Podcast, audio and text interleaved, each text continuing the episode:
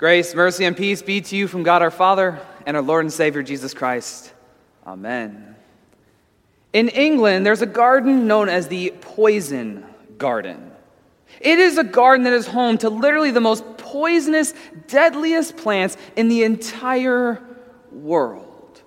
Plants that simply by touching them could cause illness or even death. Plants that by ingesting their berries could also cause death. Plants that even smelling them, just smelling them too much, could cause a person to pass out or even also suffer death. These deadly, powerful plants are therefore then kept at a distance from anybody and everybody else. It's sequestered off to its own section, and it's got a gate all around it, and a very serious lock on the front of that gate as well. Those who do actually tend that garden, when they go in, they have to wear a full body suit. And on the occasion that people actually get to tour this garden, they still are kept at a distance from these plants so they wouldn't suffer any kind of harm. Such deadly power in these plants. And so, therefore, they're kept at a distance. Well, today, as we look at God's word for us from Psalm 29, we consider the power of God. The power of God that, very similar to those plants, could cause such destruction and even death. Except God's power is not kept at a distance, but rather brought so near to his people. Brought so near to his people, not to bring destruction, but to bring peace. So, Psalm 29 makes it clear that the Lord is powerful and full of majesty. And in one way, it does so because it mentions seven times the power of God. Now, we ought to be careful when reading too much into numbers as they are in Scripture, but it is fair to say that seven, that number that signifies completeness, could speak to us something to say that the Lord's power is complete. But more than just the number of times at which his power is described is the actual description of God's power that we're given. It begins by saying that the God of glory thunders. Thunder. This loud noise that peals from on high. It shakes our own homes and even our bodies. It's beyond our control. It surpasses all other noises. And the storm of God rages on. It breaks the cedars. These trees that were eight feet, eight feet wide, and 130 feet tall. And the Lord breaks these great, strong trees. And the Lord's storm continues. It makes the enemy skip like a calf, or like a young wild ox, making the enemy flee, run in fear and dread and terror. The Lord flashes forth flames of fire, burning everything in sight. The Lord shakes the wilderness causing it to tremble and to writhe. The Lord makes the deer give birth, premature birth, interrupting the natural, normal process.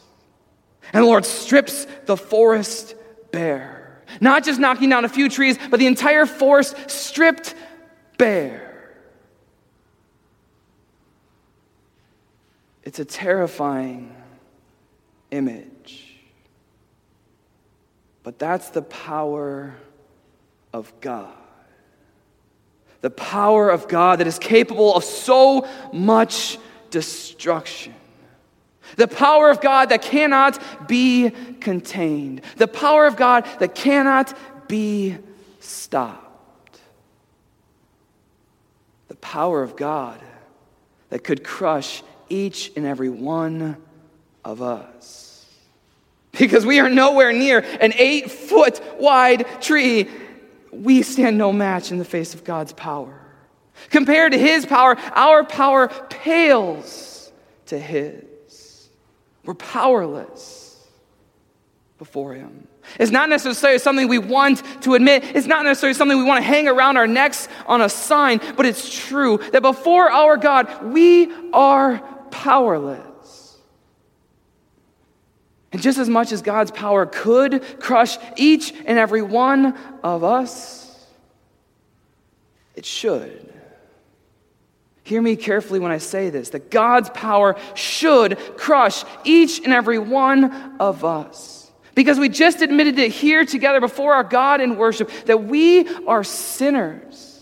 That we failed in so many ways. We failed to live up to God and what He would have for us. We failed to keep our promises to Him. And for those reasons, we deserve His judgment.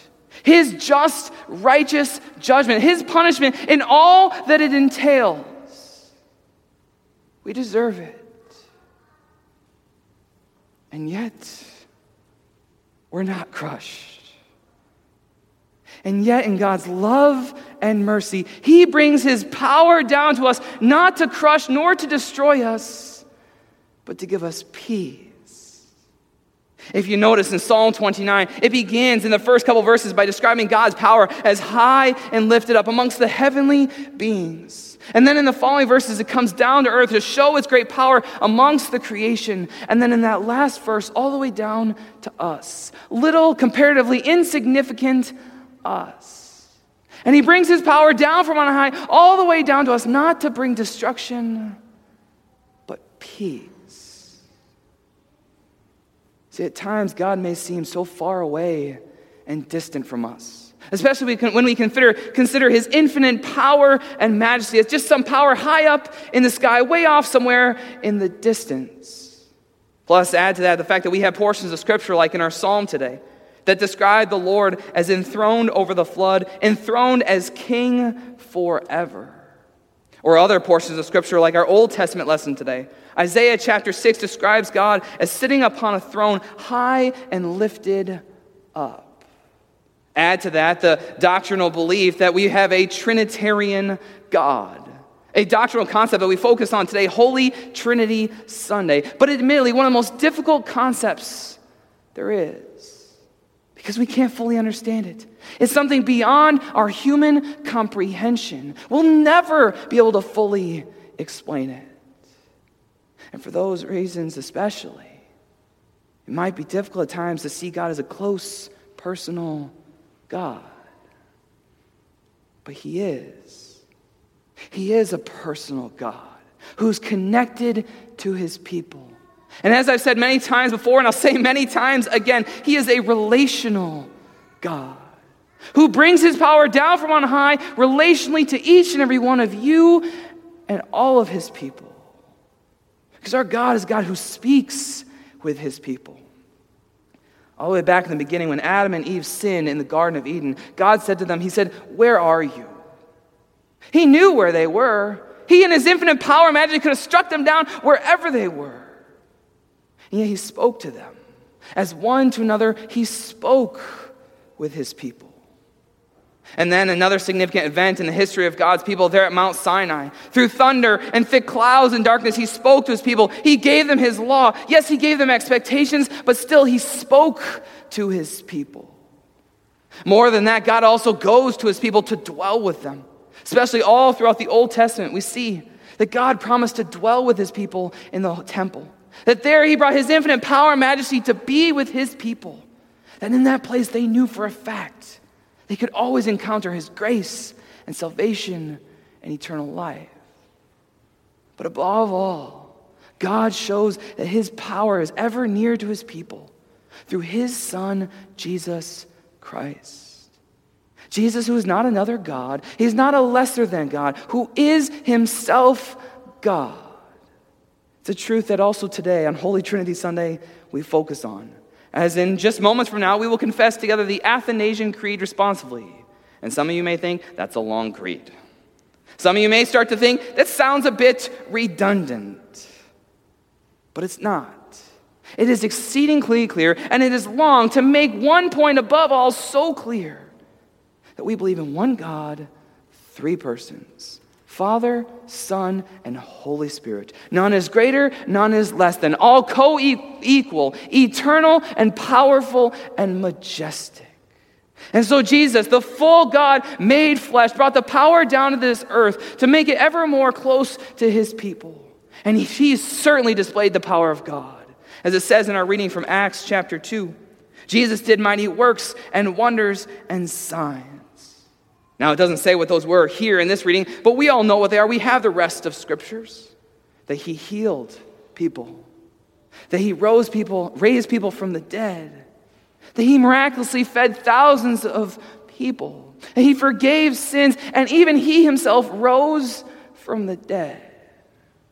And that last one, especially, demonstrating that God's power did not come down to this earth just to crush, but rather to show love and mercy. Because Jesus didn't come this world to crush you and me and all the people, but rather he came this world to sub- subject himself to be crushed. As it says in Isaiah chapter 53, he was wounded for our transgressions, he was crushed for our iniquities. That he was crushed out of his love and mercy for you. So that John 3:16 would be ever so true for you that you should never perish but have eternal life. God is utterly powerful. His power shakes the thresholds of this earth. But he doesn't use his power to crush or to bring destruction, but rather grace and salvation and eternal life. Instead of bitterness and brutality, he gives you kindness and gentleness and peacefulness. As it says in the very last verse of our reading today, may the Lord give strength to his people. May the Lord bless his people with peace.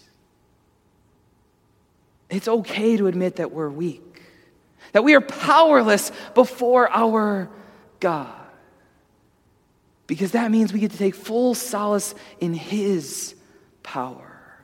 Our Trinitarian God who is beyond our comprehension. Our God whose power shakes this world and could shake us as well. And yet, our God who brings his power, power down for each and every one of you to give you peace. Amen. And now may the peace of God, which passes all understanding, guard your hearts and minds in Christ Jesus our Lord. Amen.